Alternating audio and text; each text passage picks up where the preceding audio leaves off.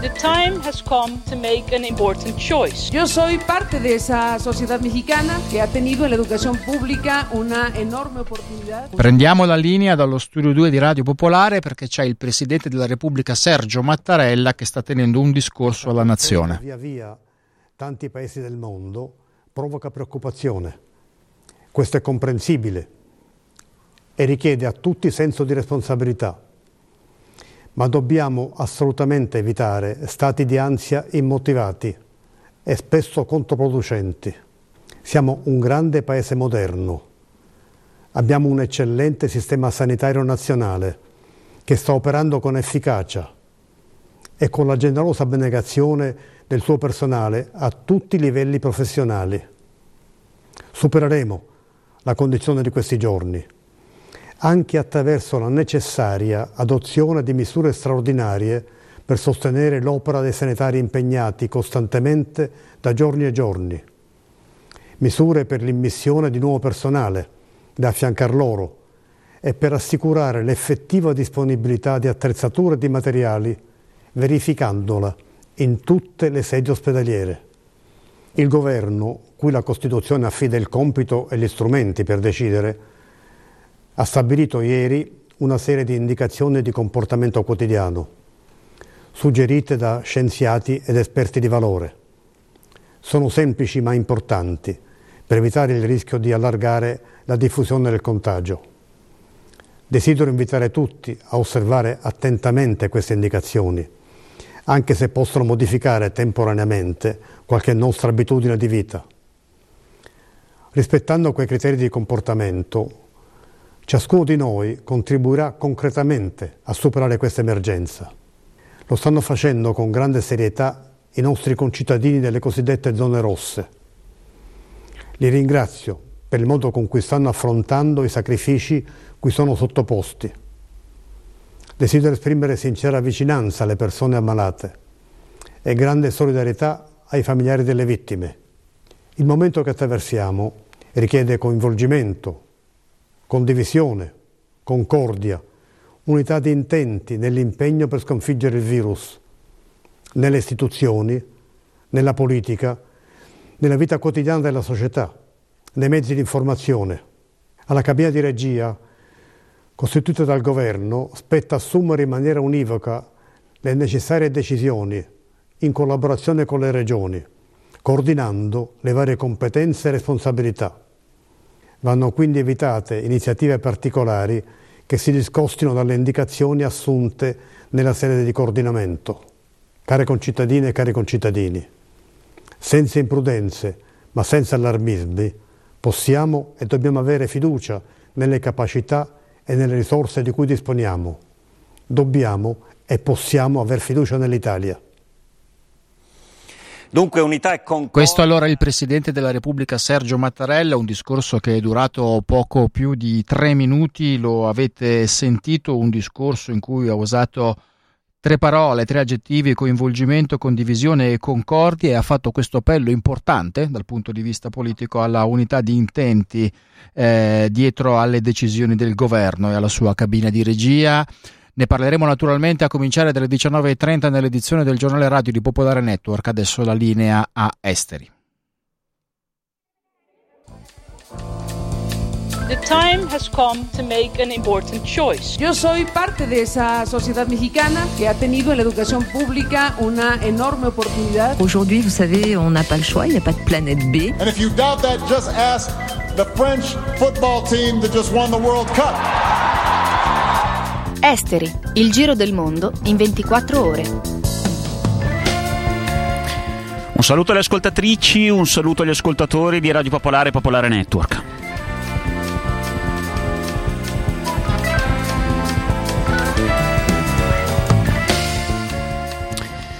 Oggi Esteri andrà in onda in un formato leggermente ridotto, lo avete sentito proprio eh, pochi istanti fa, è finito il discorso di eh, Sergio Mattarella, Presidente mm, della Repubblica, la questione del coronavirus in Italia, in realtà la questione del coronavirus lo sappiamo, lo stiamo raccontando, interessa, interessa a tutti, ormai è una, crisi, è una crisi globale. Ne parleremo appunto tra poco, avremo anche una storia, un approfondimento, un taglio sulla questione del coronavirus, noi però partiamo eh, dalla Siria. Eh, questa sera, una notizia in realtà eh, di poco fa, eh, dopo un incontro durato diverse ore, eh, sei o sette ore a Mosca, Putin ed Erdogan, quindi il presidente russo e il presidente turco, hanno annunciato da Mosca un cessate il fuoco per la provincia di Idlib, non sono ancora chiari eh, tutti i particolari, la tregua comincerà alla mezzanotte di oggi, quindi tra pochissime ore, dovrebbe avere effetto immediato, i turchi avranno il diritto di rispondere al regime di Damasco se attaccati, viene confermata l'integrità territoriale della Siria,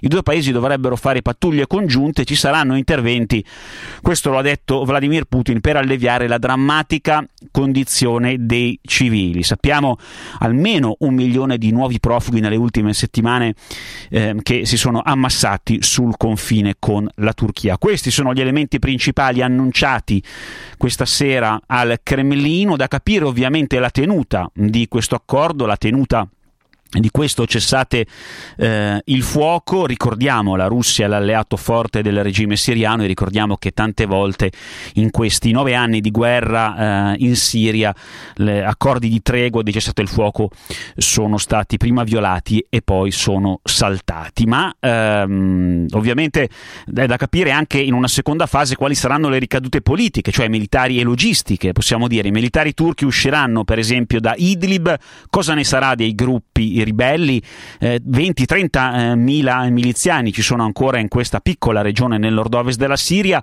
cosa vuol dire poi nella pratica integrità territoriale eh, del paese? Questi sono solo alcuni degli, degli interrogativi in questa crisi così complessa, in ogni caso per l'ennesima volta anche nella giornata di oggi con questo incontro importante al Cremlino a Mosca viene confermata una costante no, di questa guerra, l'importanza dei rapporti, rapporti però tormentati tra Russia e eh, Turchia.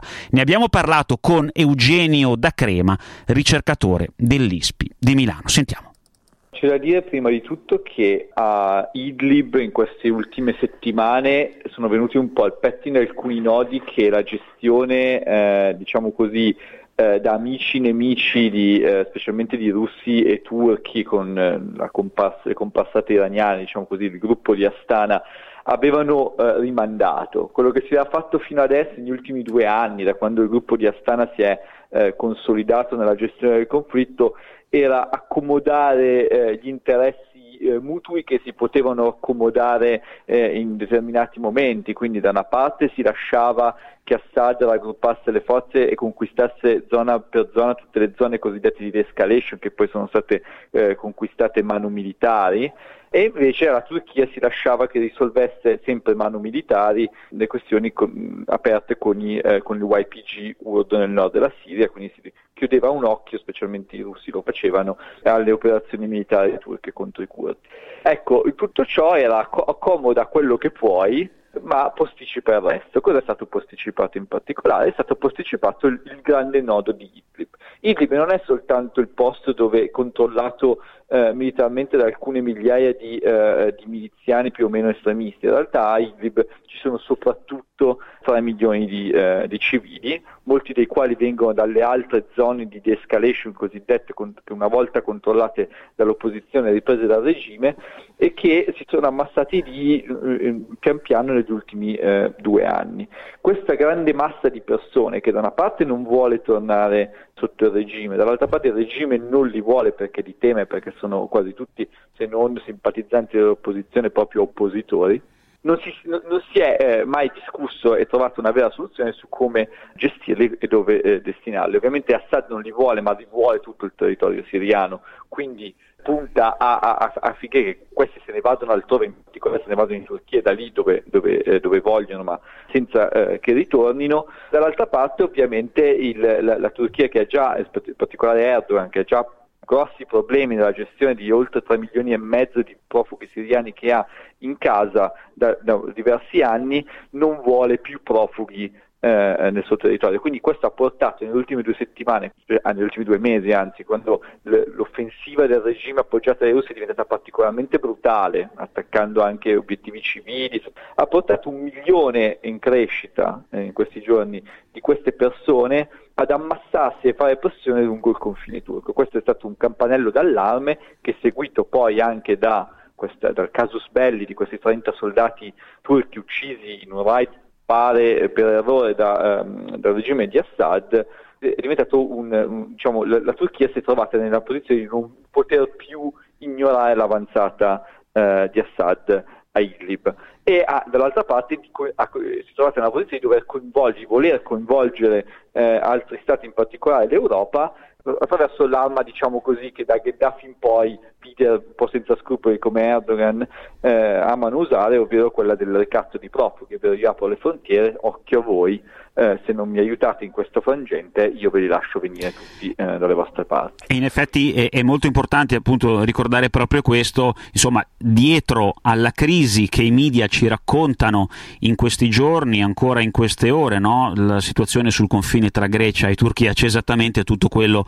che abbiamo sentito um, adesso a Idlib in, um, in Siria e possiamo ipotizzare che a un certo punto comunque almeno per il momento Putin come dire, decida di fermare la campagna militare di Assad eh, a Idlib, cioè come dire ricongelare una nuova volta la situazione come era già stato fatto nel settembre 2018.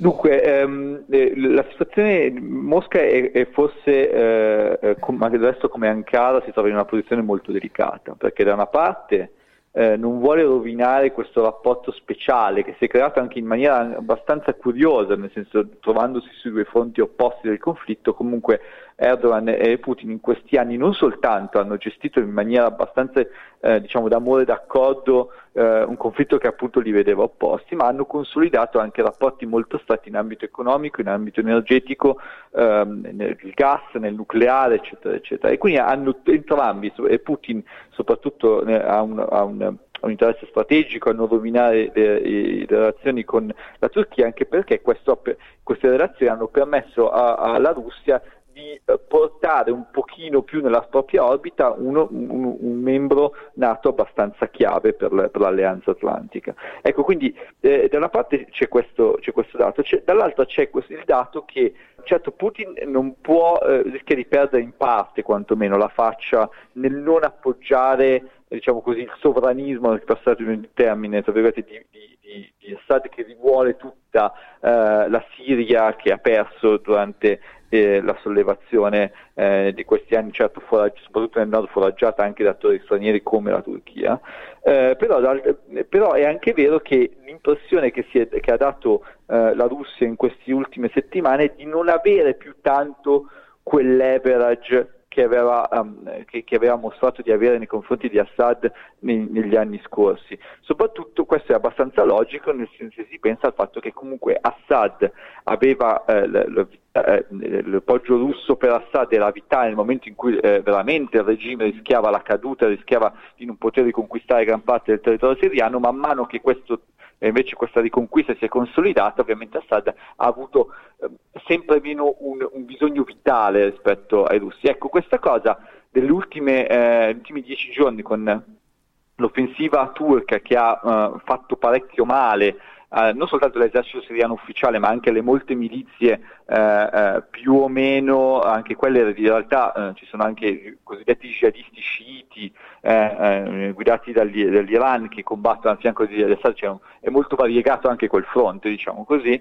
Ecco, ha fatto molto male la, la, l'offensiva turca questa, alla, alla, alla, macchina militare di Assad e questo può aver riportato Assad un po' a dover contare sulla Russia e quindi eh, diciamo che in questo momento Putin può almeno eh, contare su un certo eh, aumentato leverage nei confronti di Assad per fargli passare, fargli ingoiare diciamo così, un eventuale accordo con i turchi.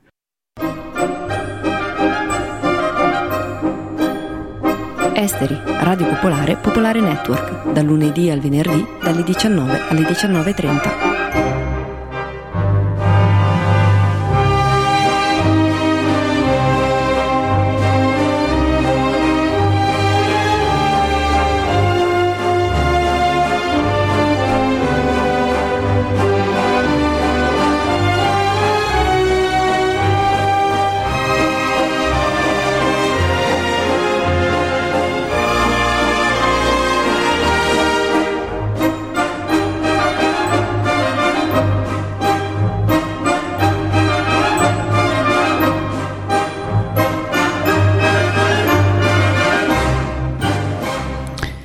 Adesso le primarie negli Stati Uniti, dopo Michael Bloomberg ha deciso di abbandonare la gara, la competizione anche la senatrice Elizabeth Warren, la candidata che con Bernie Sanders rappresenta il fronte più progressista del Partito Democratico, esce così di scena subito dopo il super martedì. Roberto Festa non è stato un crollo improvviso, è stato un lento erodersi dei numeri, delle certezze e degli entusiasmi con cui la sua candidatura era partita.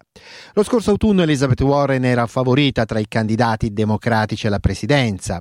Per Thanksgiving a fine novembre era già scesa nei sondaggi. La senatrice del Massachusetts quindi si ritira dalla corsa presidenziale e lo fa dopo un terzo posto in Iowa, il quarto in New Hampshire e una serie di deludenti e per certo certi versi umilianti piazzamenti nel Super Tuesday. Appunto, un lento smottamento.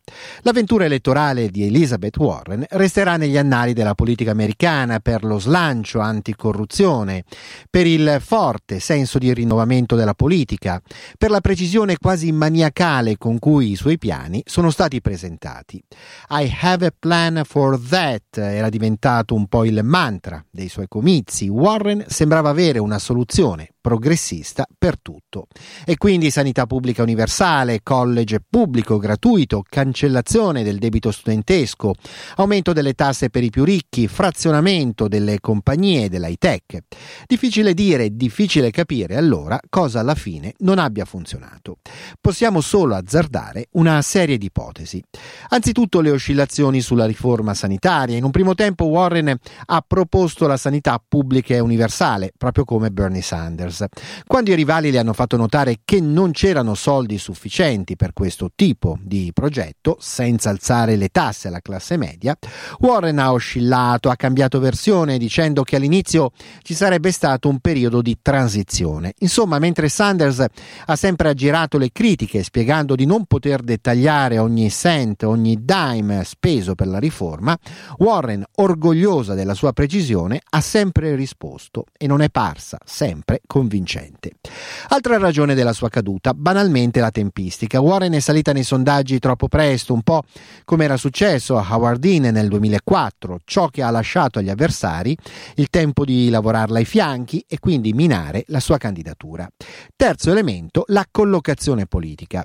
Warren si è decisamente posizionata sulla sinistra, sul fronte progressista e questo alla fine l'ha probabilmente danneggiata perché i progressisti un loro candidato già l'avevano, Bernie Sanders Sanders, un candidato tra l'altro che non ha mai avuto paura di dichiararsi socialista.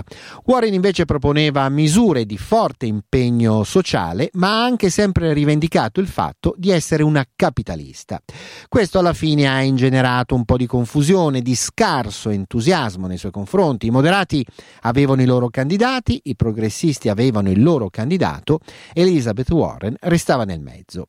Quarto elemento, il carattere elitario della sua candidatura proprio per il suo profilo politico, Warren è rimasta la candidata delle elite borghesi, dei professionisti, degli intellettuali e non è riuscita a penetrare in altri gruppi essenziali per vincere, afroamericani, ispanici, working class. Quinto e ultimo elemento, la misoginia. Elizabeth Warren è una donna e l'idea che una donna possa davvero ambire alla Casa Bianca resta piuttosto ostica per una fetta importante di popolazione. Non si è creduto insomma che una donna fosse davvero in grado di battere battere Donald Trump e in un'elezione in cui l'obiettivo centrale dei democratici è proprio battere Trump, la cosa ha finito per danneggiare profondamente la candidatura di Elizabeth Warren.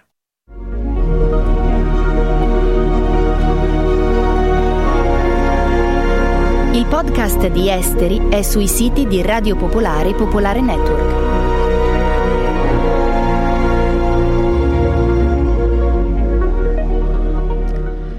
La diffusione del coronavirus, i governi di tutto il mondo stanno continuando ad adottare misure d'emergenza per far fronte all'epidemia. Negli Stati Uniti stato d'emergenza in California, in Australia divieto di ingresso per chi arriva dalla Corea del Sud, in Iran viaggi limitati tra le grandi, spostamenti limitati tra le grandi città del paese, in Grecia, come da noi in Italia, scuole chiuse.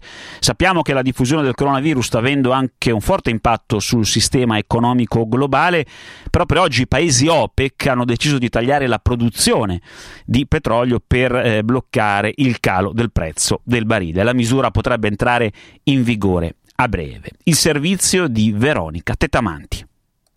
L'Organizzazione dei Paesi esportatori di petrolio, OPEC, riunitasi a Vienna, potrebbe optare per ridurre la produzione di greggio di 1,5 milioni di barili al giorno per controbilanciare la forte flessione della domanda causata dalla diffusione del coronavirus.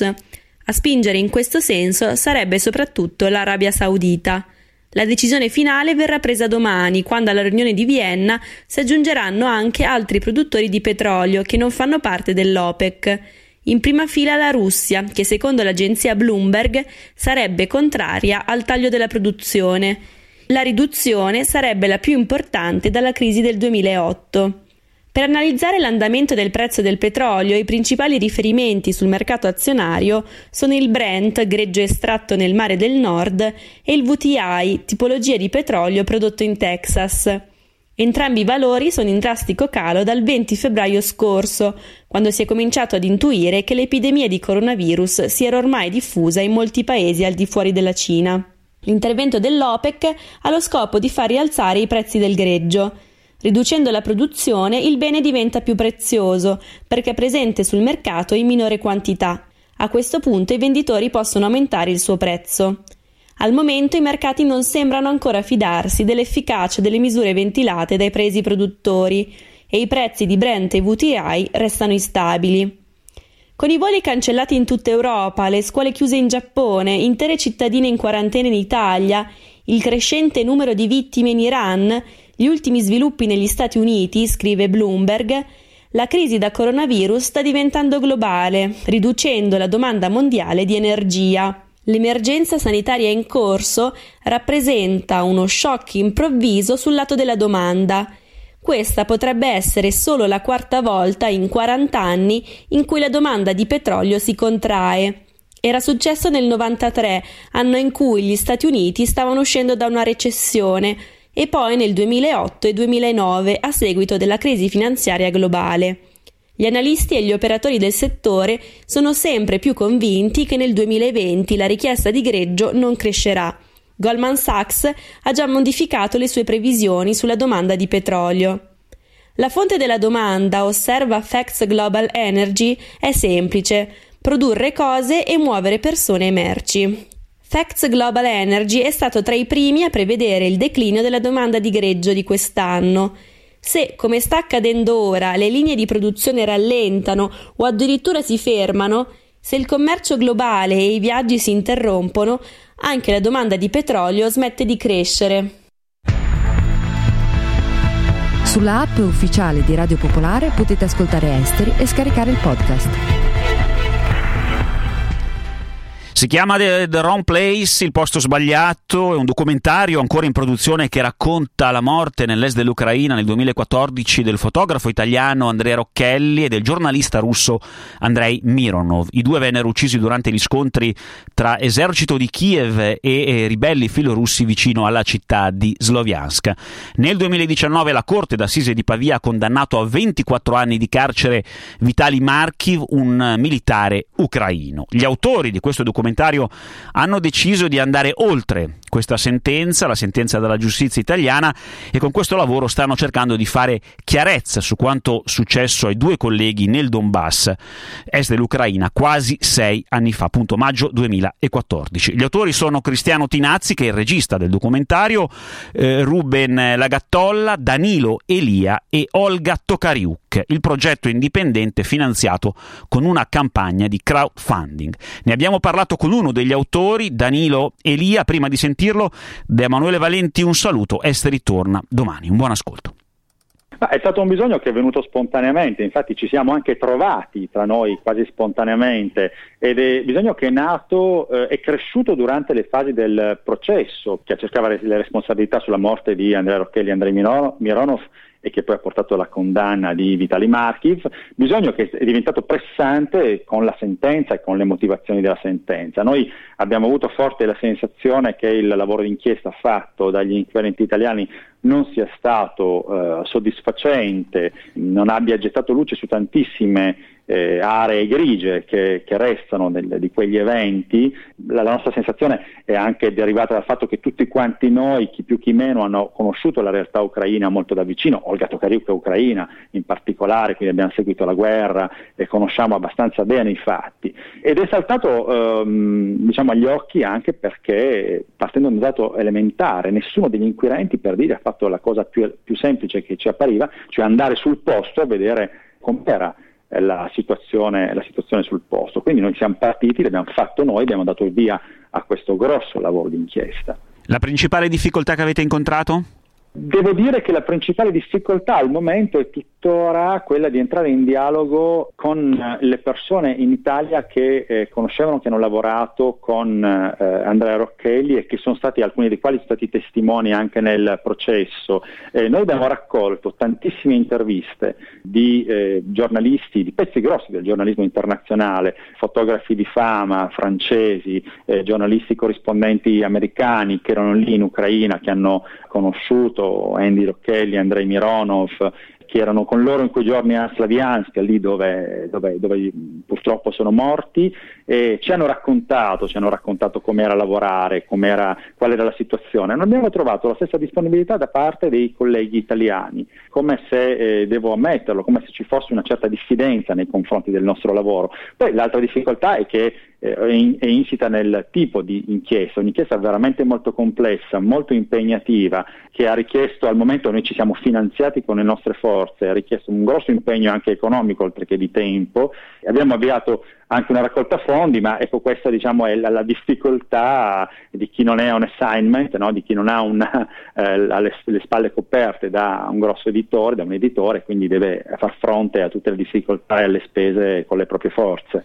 Visto che lo citavi adesso, ci vuoi dare le coordinate eh, del crowdfunding? Sì, noi abbiamo una pagina che è all'indirizzo Produzioni dal Basso, pagina, ma comunque anche cercando sulla nostra pagina Facebook, ancora meglio, The Wrong Place, eh, il posto sbagliato in inglese, lì ci sono tutti i dettagli per la nostra raccolta fondi, che devo dire sta andando molto bene, stiamo avendo un grande riscontro, questo ci dà molta fiducia, come dicevo prima però l'impegno è grosso in termini proprio di budget, quindi c'è ancora tanta strada da fare. Danilo Elia, un'ultima, un'ultima domanda, um, sappiamo che al lavoro, una parte del lavoro dire, è quasi terminato, almeno quello delle riprese, che tipo di anticipazioni ci puoi dare no? su quello che poi alla fine è un, stato un lavoro, è un lavoro d'inchiesta? Sì, è il motivo che poi ci ha portato avanti a continuarlo eh, questo lavoro da quando l'abbiamo iniziato, cioè il fatto che tutte le testimonianze che abbiamo raccolto e abbiamo trovato dei testimoni chiave che non sono stati sentiti nel processo, non sono stati neanche cercati, delle persone che erano lì con Andrei eh, Mironov e Andrea Rocchelli nel fossato in cui loro sono morti, degli altri sopravvissuti che ci hanno raccontato le loro testimonianze. E da ognuno di questi, ognuno di questi racconti viene, viene fuori un quadro molto complesso e frastagliato, non una verità netta, chiara, lineare come è apparsa dal processo, ma ricca di elementi che nel processo non sono entrati, quantomeno di incertezza sulla visibilità che c'era dalla collina dove erano gli ucraini, sui tempi, sulle modalità in cui si sono mossi eh, i giornalisti, il gruppo di giornalisti di cui faceva parte Andrea e Andrei, tanta incertezza che quindi contrasta con la monolitica eh, certezza invece che è uscita dalla sentenza, dalla sentenza di primo grado. Avete ascoltato Esteri, un magazine di Radio Popolare.